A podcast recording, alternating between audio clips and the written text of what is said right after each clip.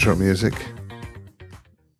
Okay, so I'm here actually with my son, Levi, Levi Heskel, and um, we're talking about the podcast, The Kosher Terroir. And what was your first question? Well, um, my first question was, what is uh, what does that mean exactly? What's a What's a terroir? oh a terroir? It- well, it sounds Okay. fancy. It's it is. It's very fancy. It's a French word. It's probably one of the um, absolutely most uh, incredibly overused wine word that most people don't understand. Uh, it's it it's had like a rocky history to it.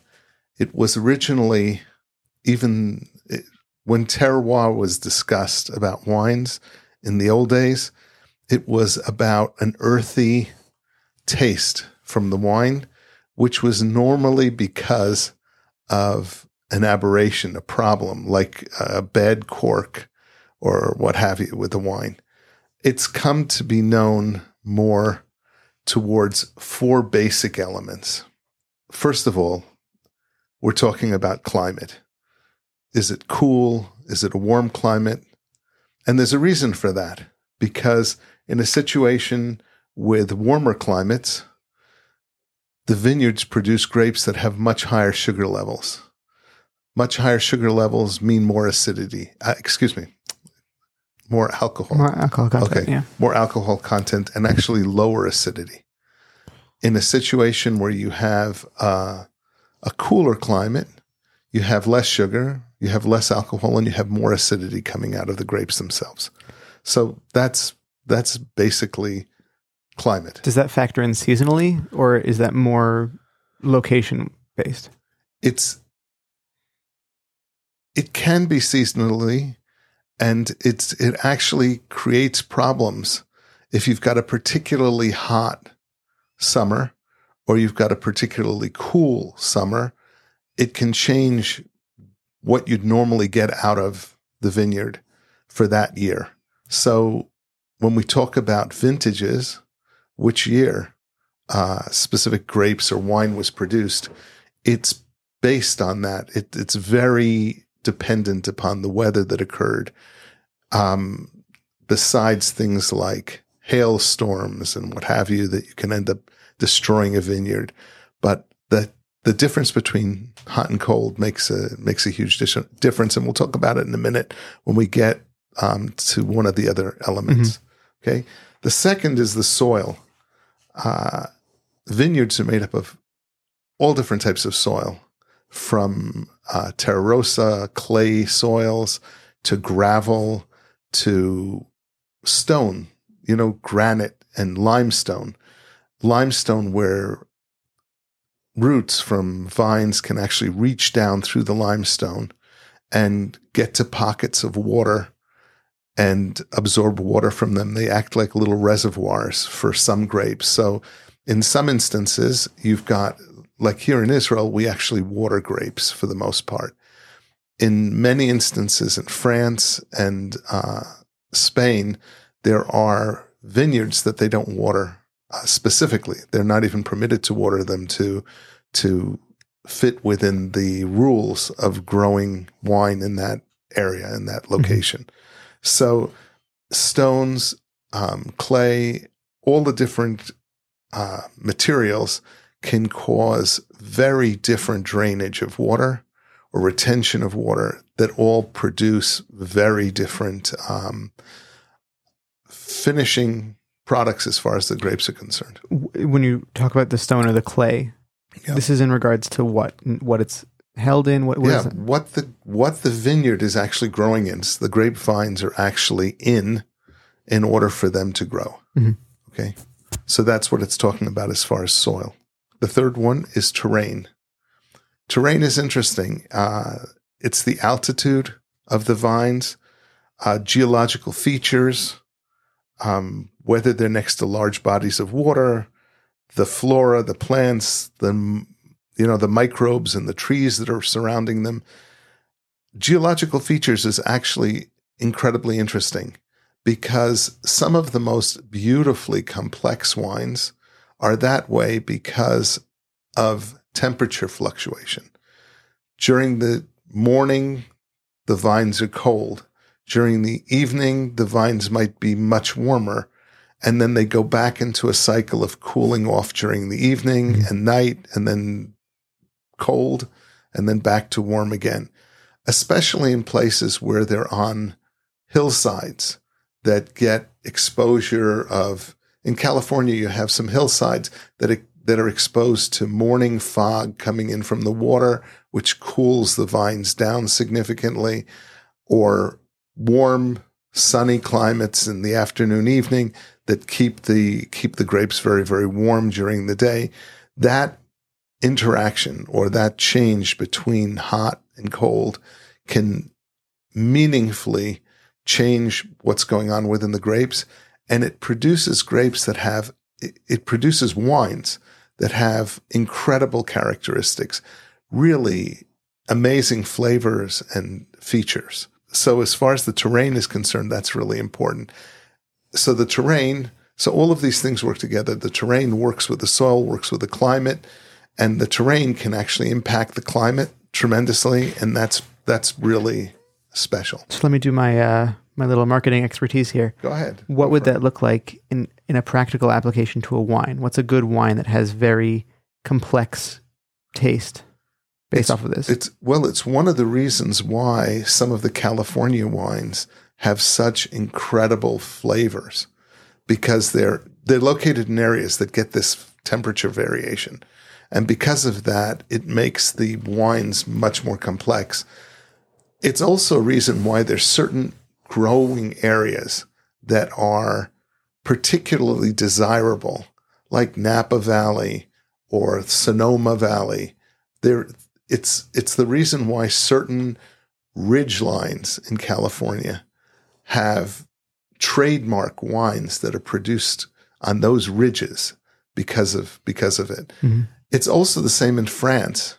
There are areas um, of Burgundy and Bordeaux that have hillsides where you get different mixes of temperatures and um, different exposures to sun because of it. Also in Italy, it's it's throughout the wine world, people look for hilly areas where they can get different different mixes Dynamic of- temperatures and of- everything. of the temperatures. Yeah. Does that also hold true in terms of different varietals of grapes? Or some some varietals like- like react better than others? It's absolutely true. Some some varieties of grapes or varietals are like the temperature change. Some like cool weather, some like warm weather. We're finding now it's an interesting question to ask, especially in today's world where there's this whole issue of global warming. In the past, people were always focused on some of the more robust uh, varietals that came out of France, like Cab, Cabernets, Cabernet Sauvignon, um, Cab Franc. But at, at the same time, in Merlots, the, there were varietals that stood up to warm weather better, like Syrahs. And but people really wanted cabs and they Mhm. wanted Merlots. And winemakers basically planted those. In today's world, because of global warming, you're finding that the temperatures in these vineyards are going up. They're less, um, the, certain varietals like Cab, Cabernet, is le- is more sensitive to the heat than something like a Syrah.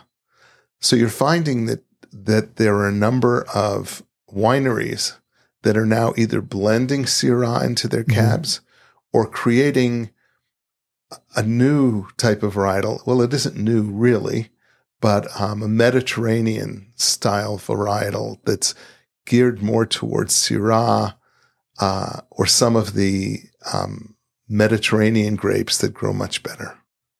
Okay. So that's, yes, it does it. It impacts it tremendously.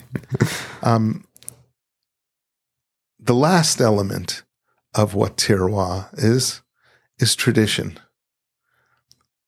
It isn't something that's spoken about a lot because most of the new wineries in California and and even the older ones in Spain or what have you, that people think about the three first elements, but tradition is something that's really key, especially within entrenched wine growing areas. Okay, particularly winemaking traditions.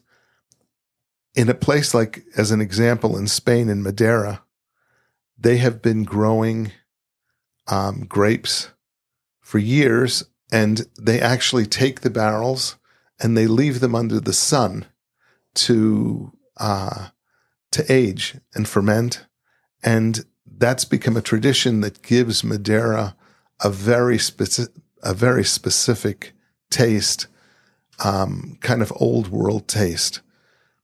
Here in Israel, we're in an area with an almost 3,000 year old tradition in growing grapes and making wine. We've been making wine for religious, ritual, traditional reasons for, for that period of time. And it's, it's such a key element that whenever kosher, kosher wines are made throughout the world, they're specifically following these kosher traditions. And because of that, I really felt that as far as a a wine blog or a wine podcast, I should say. Yes, a little bit old world, but it's okay. Right. I felt that a wine podcast should have the name, especially if it's talking about only kosher wines, the kosher terroir, because it really is part of the tradition and the terroir of making kosher wines, no matter where in the world you're making them. So that's that's the reason for kosher terroir. Okay, cool. Gives you a little bit of a, an insight into it, our craziness. So now, whenever I use it in a conversation, I can you can sound I can uh, SAT, posh, you know, yeah. yeah, fifteen dollar word, whatever. Yeah. It's fine. Yeah, it's, yep, it's at least a two dollar word. But hey, thank you very much for joining me and for asking questions. It's really great. Um, Easy. Okay. I ask a lot of questions. It's perfect. Anytime. Calling it the kosher terroir has it has its issues because how do people spell terroir? So then that's a question that comes up and whatever. So the kosher terroir, actually, if you just put it in on the web, it'll point back to the to the podcast. And the goal is to drop that name into everything, whether they're little TikToks or whether they're um, Facebook posts or what have you. And critically so acclaimed movies, whichever. Yeah, right. Obviously. yes it's really great to have you on the on the channel. Okay, I'm happy to be here. Yeah. Hopefully, uh, this does well enough that I, uh, you know, they asked me to come back on here.